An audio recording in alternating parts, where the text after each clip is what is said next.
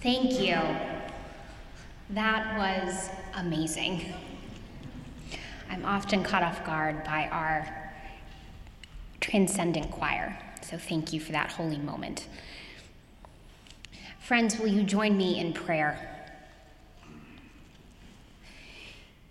May the words of my mouth and the meditations of our hearts and minds be acceptable in your sight, O Lord, our rock and our Redeemer.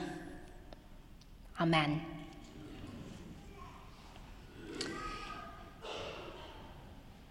So, the events recalled by today's gospel lesson is one that we hold on to dearly in the Christian tradition. The story of Jesus entering Jerusalem on a colt is a beloved and humble image. And for us, it ushers in the beginning of Holy Week. However, this is not a story to be underestimated. This is not merely a story about Jesus' Jesus's humility and a call for peace. There's more going on here than first meets the eye. So don't be fooled that the procession we reenacted by parading around the sanctuary, singing and smiling at our cute children waving palms, is merely Christian kitsch. At the time of Jesus' entry into Jerusalem, the city is packed with Jewish pilgrims and Roman soldiers. The atmosphere is pregnant with the potential for a political uprising. And up to this point, Jesus has been very deliberate to instruct his disciples not to spread any word about the great works that he has been performing. And yet, it is under these anxious and turbulent circumstances that Jesus decides to enact a very public moment of his ministry. And perhaps his most brilliant act of political drama. There are only a few verses of this passage that actually recount Jesus' entry into Jerusalem.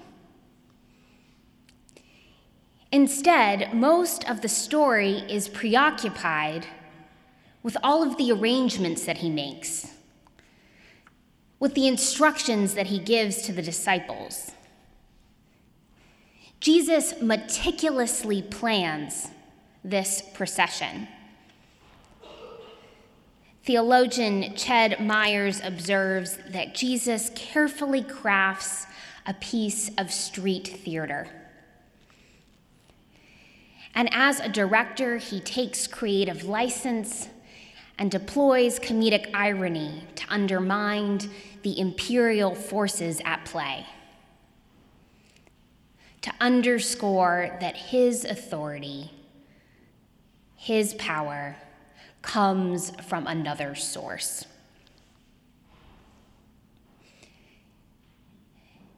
Jesus wants to connect his entrance to messianic prophecy. It harkens back to the ancient Israelite stories about the arrival of a heroic figure following a military victory. These stories of triumphant conquest would be familiar to the crowd welcoming Jesus and to Mark's contemporary audience. Now, the details vary with each story, but the narrative arc remains intact. And in key respects, it resembles a military parade. After the conquest, the victor enters into the city amid cheering throngs. He is joyously acclaimed, and then he performs a sacrificial ritual of thanksgiving at a religious shrine to thank God for all of the slaughtered thousands. So it's telling that Jesus begins his procession at the Mount of Olives, the exact location from which people expected the final battle for Jerusalem's liberation to begin. And yet, from there, the contrasts become clear. Jesus enters the city not riding his own noble steed, but instead riding someone else's colt, a baby donkey. Probably not even big enough to prevent Jesus' feet from dragging on the ground. And so, when it's time for our hero to head to the shrine for the sacrificial thanksgiving, he looks around at the place, inspects it, and seems to say, Well, I guess it's getting late. The party's over. Let's pack it in, fellas. We are left with this unsatisfied feeling. Is this what the disciples and the crowd expected? Were they surprised? Are they disappointed? Are they in on Jesus' joke? Now, the crowd undoubtedly boasts some of the same sorts of outsiders that Jesus has kept company with throughout his journey sinners, the dispossessed, the sick and blind, women and orphans foreigners, and refugees. So when Jesus enters Jerusalem, these are the people who bestow him with all the trappings of a great military parade. The crowd spe- spreads palms and cloaks before him as a symbol of honor, and they shout, Hosanna! Blessed is the one who comes in the name of the Lord. The air is abuzz with laughter and elation and anticipation. Some in the crowd believe that Jesus' arrival marks the entrance of a new political era. Marcus Borg and John Dominic Crossan posit that this curious celebration does not happen in isolation but rather functions as a counter protest.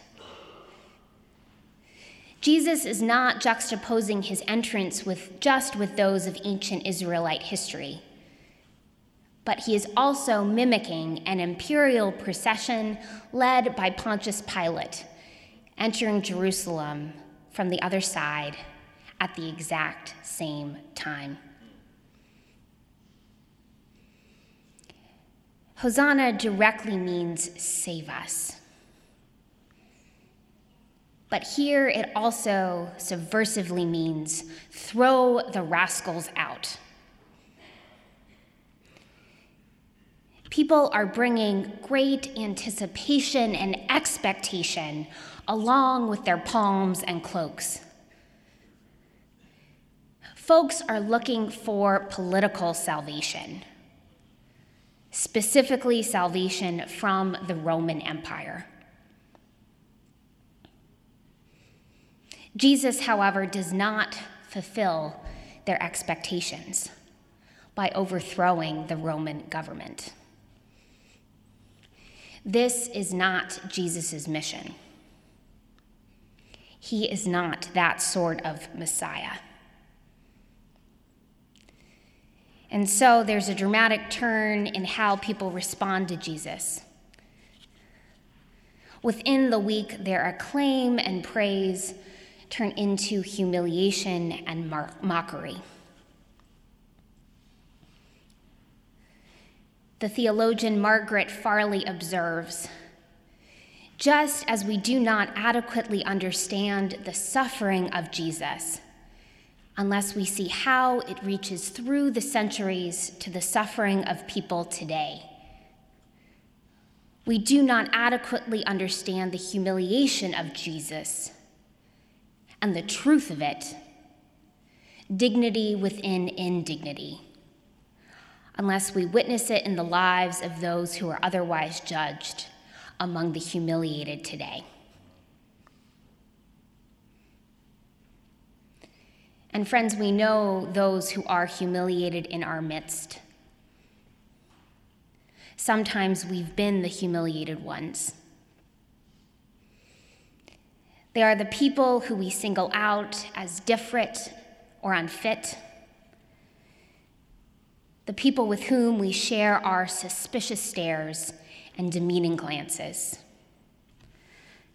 those who we shame in the name of social order and etiquette, those who we abandoned and want out of sight, out of mind, those we stigmatize with our self righteousness.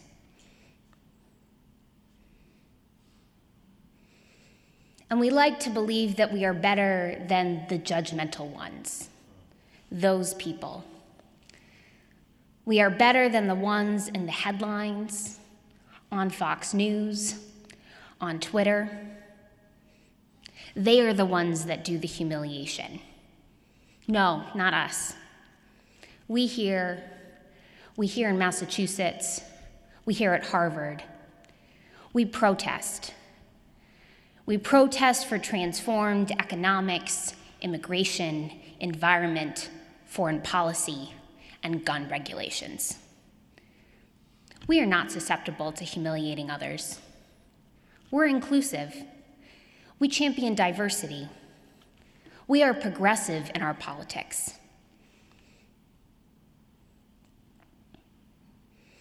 Now, I'm not saying that Jesus did not have strong beliefs, a strong sense of what is right and wrong, a strong sense of ethics. In fact, his beliefs took him to the cross and led to his death. And yet, he refused to be entangled in political partisanship or, polar- or polarization. Forces of false judgment and suspicion, servile fear and violence are indeed to be named for what they are, and they are to be resisted. But they cannot be resisted with more force and more might. Self righteous resistance can come to resemble the patterns of evil that it seeks to overthrow. Marley, Farley goes on to say, through the death of Jesus, all death is overwhelmed.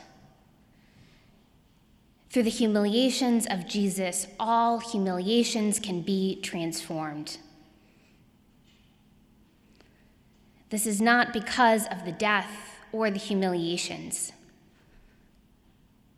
but because of the love that cannot be broken.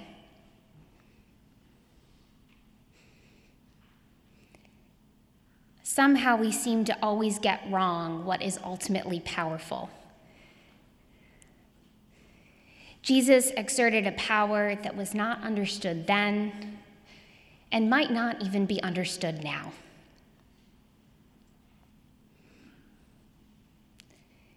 And the comedy that underlies this story is not for its own sake, but to lower our defenses long enough for us to recognize this truth.